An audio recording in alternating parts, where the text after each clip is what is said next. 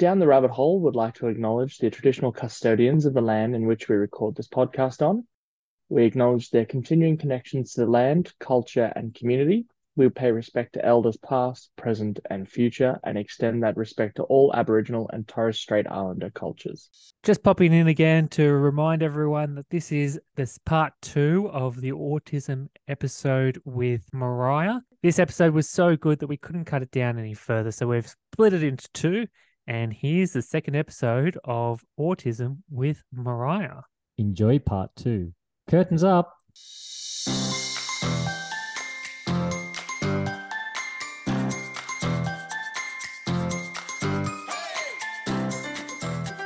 Hello and welcome to another episode of Down the Rabbit Hole, the podcast where we try and answer those tough questions our kids ask us. We research the questions and come here to discuss the answers we find, and some of the more interesting aspects of the rabbit holes we fall down. Warning, we are not experts on the topics we discuss. Enjoy.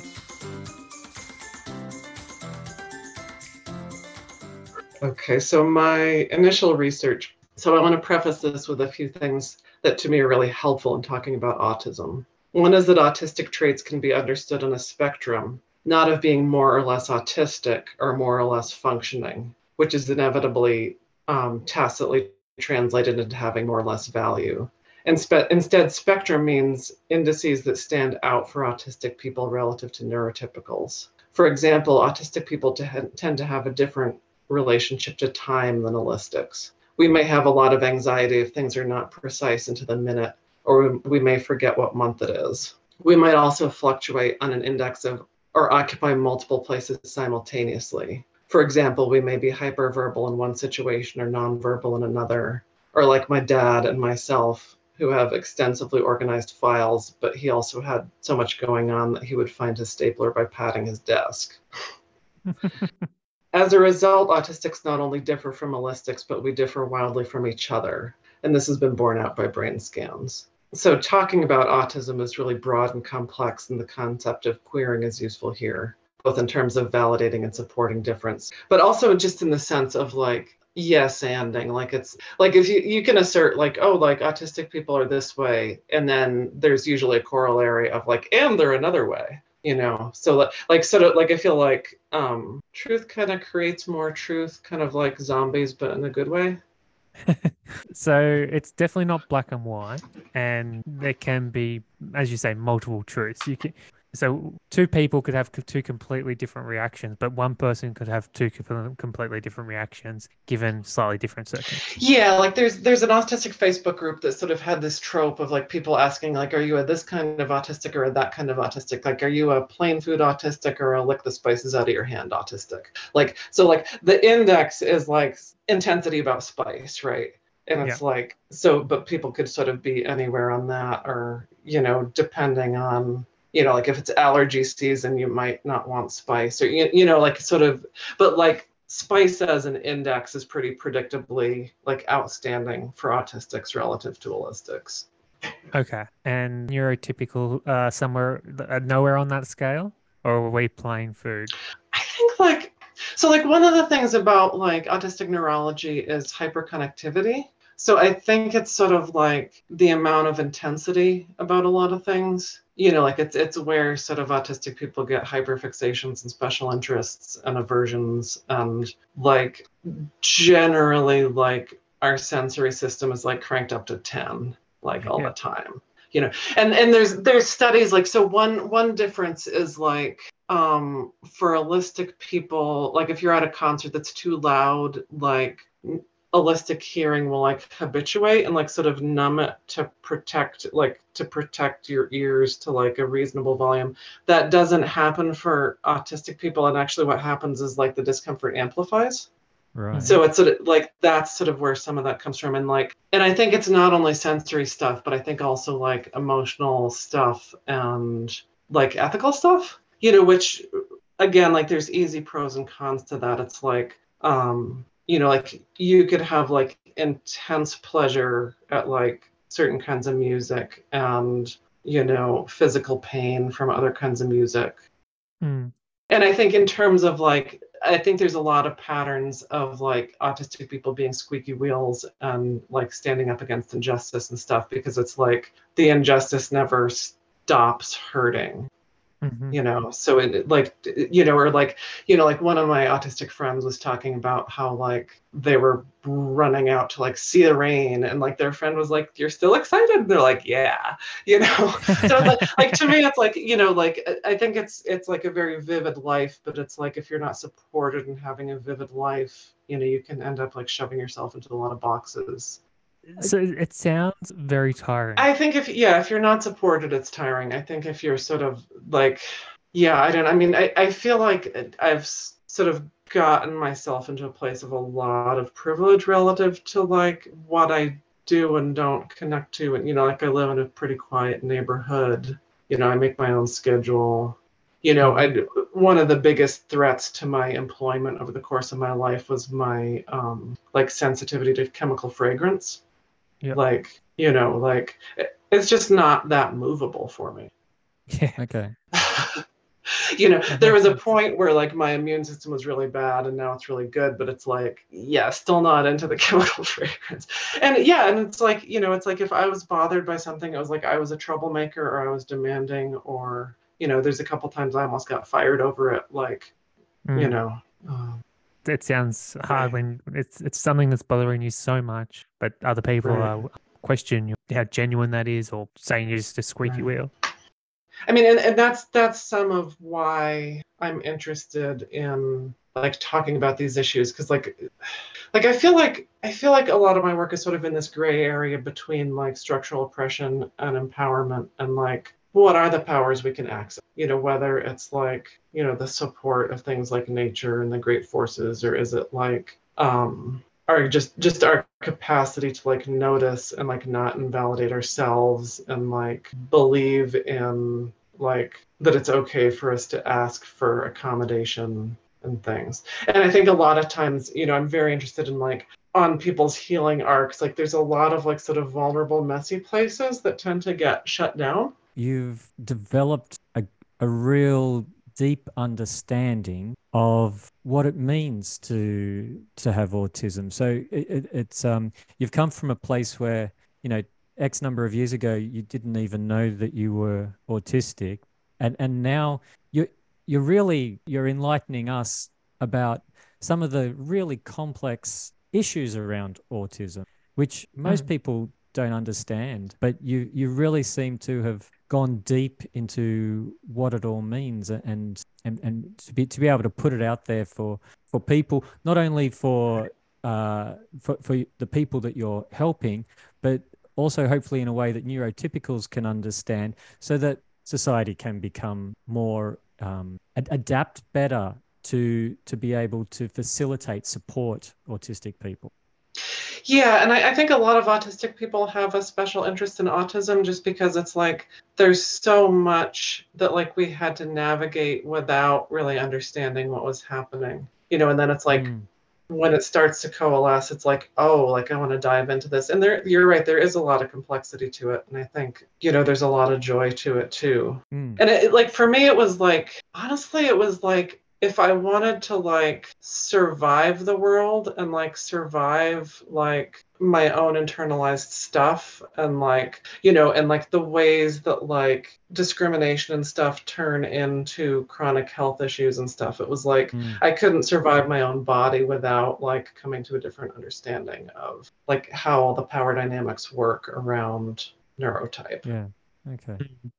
Yeah, that makes sense. I feel like diving into anything like this, like, is hopefully like sort of an inspiration for solidarity with like, oh, like I'm struggling with this thing. Like, what's happening for you? I don't struggle with that, but like I'm really interested in what's happening for you. And sort of like, you know, to me, like the like if that's not in the work, a huge thing is. Mm, so a real kind of peer support going on. Yeah, but not, you know, not, you know, not not only like about autism and disability, but like really about like, okay, like if you like if you if you dislike ableism this much, like have you heard about racism, you know, like just sort of like really sort of like being able to make, you know. And I think there's more interconnections than there's just so many interconnections, and like I feel like interconnections and difference don't cancel each other out. you know, and I, I think in some ways, like being with the interconnections sort of frees us from trying to like relate through sameness, you know. Mm.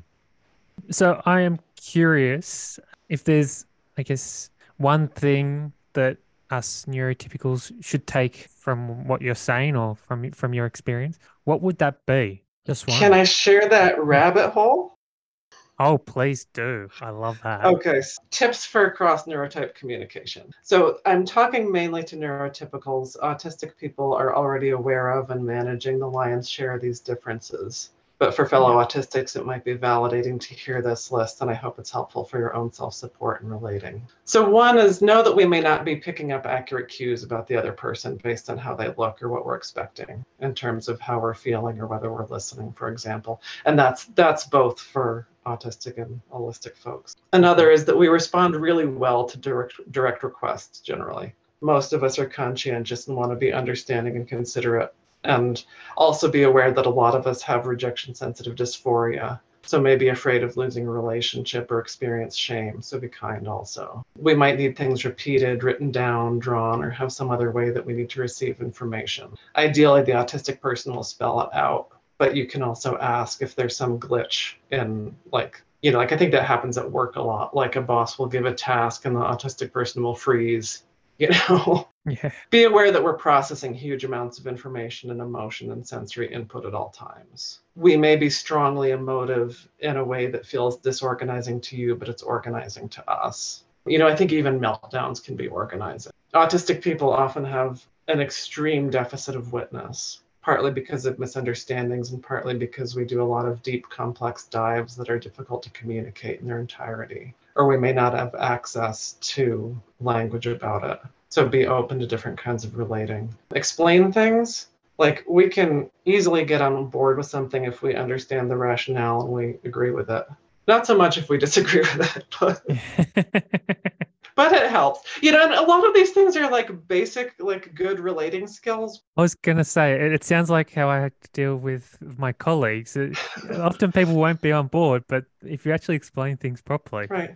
I mean, it's sort of like, like give other people the same respect that you'd like give to a stray cat who you're trying to make friends with. Not where I thought that would go, but that actually makes sense. You know, or like that you'd give to a dog you're trying to get into the bathtub. You know, it's like if you throw the dog into the bathtub and tell them, like, call them names, like it's not going to work as well if you're like, hey, buddy, like we're on the same team and I hate this, but like, do you know what I mean? Like, we'll have biscuits after, you know. So just a couple others. So ethics are extremely important to us. We might have greater crappy ethics depending on a lot, on a lot of layers of self and experience, but when in, when in doubt, communicate about ethics. And then check in about intentions and expectations and capacity is super helpful. Like you putting like the word count for the the report, I was like, yes. Like I hate the word count, but like I don't have to worry about what the expectation is. Like I know what the fr- you know, it was like this is a framework for something that's potentially infinite, right? Yeah, that's right.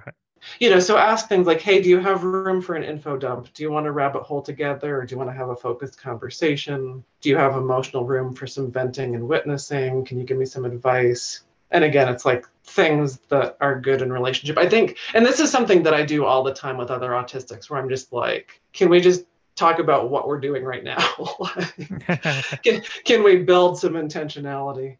And then the last one is like, have agreements about conflict resolution. You know, what feels like challenge to you might be care and intimacy for an autistic person. Like a lot of times, like we will go there, you know. So what I'm hearing is be considerate. Well, so I think that there can be sort of a tacit neurotypical assumption that like you're running on the same assumptions as other people. Mm. Which like I push back against in general, because I feel like that always favors the dominant group, right? Mm. So, so like, to me, like always starting from kind of beginner's mind of like, what's important to you? What are you consenting to? What are you not consenting to? Like, what am I missing? What, you know, what are you trying to tell me? Again, like, yeah, that's good for everybody, right? There are definitely extra elements that come into it, but if you're considerate of the other person, then it, it should actually be a right. good experience. Yeah. I think another layer of that is like, I th- I think a lot of times neurotypicals can feel confronted by how many questions autistic people ask. It can sort of feel like an affront or like a challenge or like sometimes undermining people's authority, which sometimes it is. Like autistic people are not famous for like being impressed by authority. Right. So, you know, in generally, it's just like sort of like raw curiosity. And I think, so I think like, honestly, like it's kind of a long game. Like I think some of the way to bridge that gap is like, do you feel ashamed of being seen? You know, and like, what do you need to heal to like feel happy about yourself and feel like, you know, feel like curiosity is not something that's going to turn up something bad. You know, I mean, and that's, you know, again, like that's, that's a structural thing where like, why is it that like we've all been made to feel bad about ourselves? You know, mm. Mm. that's... I can see that. That happens that's, with anything that's different. Right. You know, and it's like, I mean, it makes sense. It's like people who question themselves all the time are going to be more tractable. And, you know, there's there's like reasons why, like, we're pressured to disconnect from ourselves.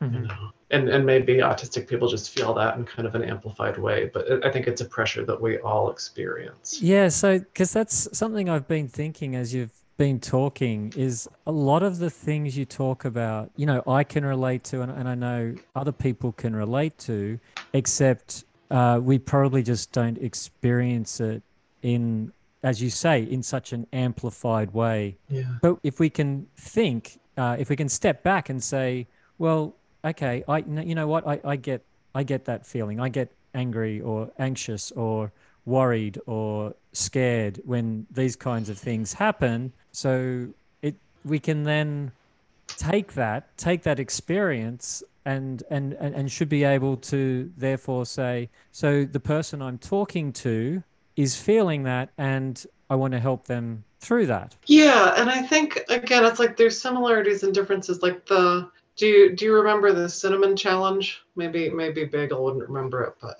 no. It was this fad where people would like eat a tablespoonful of cinnamon and sometimes go to the hospital. But like, you know, that they'd film like the follow-on from eating the cinnamon. And somebody pointed out that it's like, that's what autistic distress looks like. You know, like, mm, you know, like all that stuff of like flapping and eyes watering and rocking and like all the things that like autistic people do to manage our distress is just like a normal response to distress. It's just that like, if everything feels like the cinnamon challenge, you're going to look funny to the rest of the world, right? Like, right. Yeah. I'm going to have to look up the cinnamon challenge now. I, I don't recall seeing that. I'm a bit nervous. People do this and end up in hospital. Yeah. Knowingly. I mean, most social media challenges are not necessarily great ideas. Oh, this is why I keep off social media. That said, I, I did eat a habanero last week. So yeah. I mean, it's not as bad as like the ghost pepper challenge.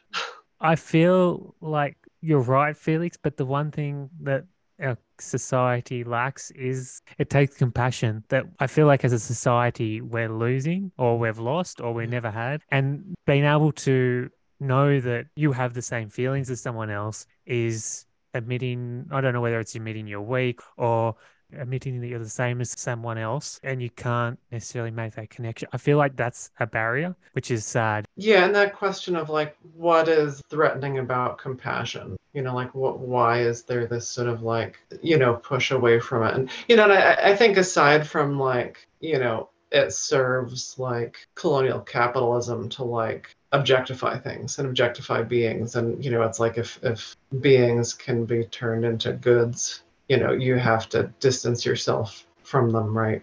But also, like, I think from the sense that, like, vulnerability can feel scary, you know, and, like, mm. compassion is tapping into vulnerability. You know, like, to me, it's like our power and vulnerability are in the same place, you know? So, like, when we disconnect from our vulnerability, we're also disconnecting from our power, you know, and, like, compassion is one of those things that, like, reconnects us to both of those, you know? And it's also, like, we don't, we don't have a good, like, death culture and dominant culture. You know, like there's a lot of like denial of death. And so like, if you're going to deny death, you also have to deny vulnerability and disability and all these things that we associate with vulnerability. Mm. Humans don't like not having full control, which leads to a whole lot of other issues. Yeah. And and that's some of the fun of it too. It's like, it's like, if we just like name these things and like sort of bring them into our awareness, like our innate health can really kind of bubble back up. And, you know, like mm. everyone's innate health serves everybody else's innate health, you know. Mm. So like it, supporting the innate health of autistic people is great for the world as well as great for autistic people, right? Yeah, yeah. It's like preventative care, looking after people before they get sick, or education, educating people, you know, all of these things, you do them right and you're benefiting everybody. It, th- these things benefit society and you're not paying the costs right down the line. Yeah, it's like the if you're if you're paying attention to the margins, like everybody benefits. You're, if you're paying attention yes. to the center, like people fall off. Yeah, and, exactly. You know, yeah. Yeah. sometimes don't survive. Mm. And also, so many of the things that you were mentioning, if we harnessed them in the right way and, and built them up and built people up who are autistic, it would benefit them as well as society to build these things up and to develop them right. and and to include them in society, rather than, oh no, you're you experience something too extreme, we, we can't handle that, we can't put that into our cookie cutter. Right.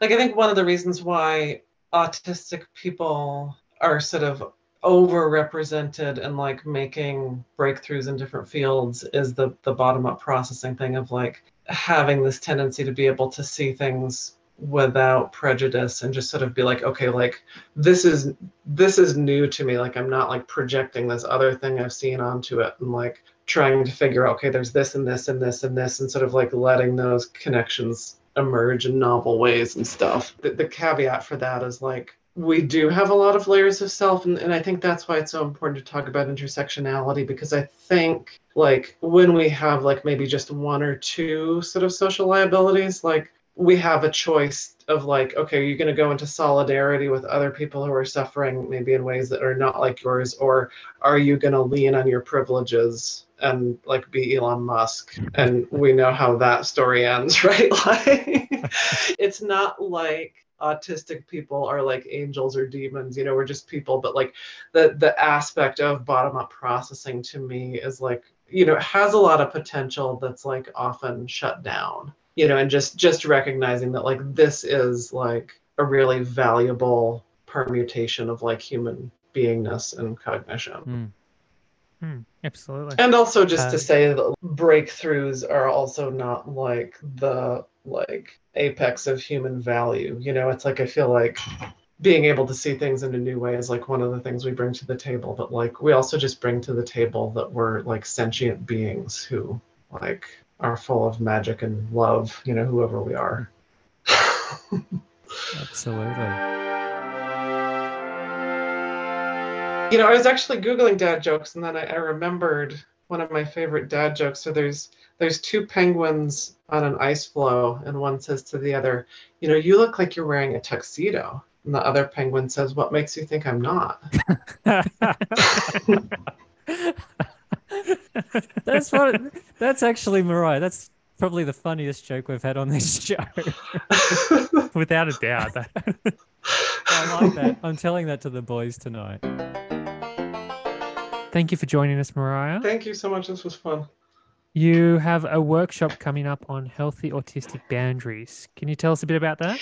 Yeah. So it's it's a lot of it's just sort of working with this things like the stuff we've been talking about, sort of like giving a space for people in the class to just sort of explore like, oh, okay, like what are my boundaries about these different things? Like what's comfortable, what's uncomfortable, what can I shift? You know, what do I need extra support for because I can't shift it? Um, this one is actually for both autistic and non-autistic people. Oh, excellent. And then I've got a, another one coming up on using emotional freedom technique for like inflammation, oppression, toxicity, and trauma. And then there's like a drop-in one that I'm doing for the Alexander technique. Um, it's mostly on equity and liberation and healing. Like there's sort of like different topics each month. You have lots of workshops going on. Yeah. Do you have a website, or what's the best way for people to find out about them? Yeah, so it's moriah j williams dot com, M O R I A H. And I'm also on Instagram and other social media, M J W Intuitive. And if you like, you can sign up on my website for my newsletter and get the, the updates about the classes. Oh, and Perfect. I guess we'll we'll have a link in the show notes by the time this There airs. Will be a link yeah. on the show notes for everything we've talked about. And Felix, how about you? I am on Instagram at Felixthenewton. Excellent. And if you'd like to follow me, my Instagram handle is at Karterjnewton.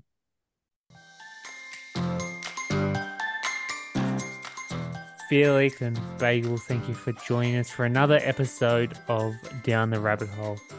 Thank you for the listeners for joining us for this episode of Down the Rabbit Hole. Please like, share, and subscribe. If you did really like the show, recommend it to a friend. It really does make a difference to get the show out there. You can find our socials on our website, rabbit hole pod dot com, or in the show notes below. We have a form that will allow you to suggest a topic, ask the host a question, or suggest a recommendation for Bagel's next tattoo. You can find this on our website or in the show notes below. Remember, we are no experts, so if you'd like to connect, condemn, or congratulate us, reach out. We'd love to hear from you. Thank you for listening, and goodbye for now.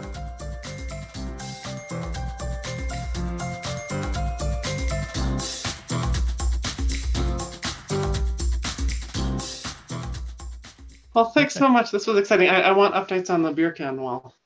Yeah, absolutely. I think it'll look good back there. that, that was fascinating, Moriah. Yeah. It really was. And I look forward to hearing more of your tree voices. That might have to become my Instagram profile. Is that how it works? I'm sure A I can create something, a picture that will depict yeah, it. Yeah, give it a, a go. Fallen tree. That started to uh, to ferment, was it? Or to not ferment. To, erode? Uh, I think that was maybe. Erode. Erode. Yeah. Grow pungent. Grow pungent, yeah.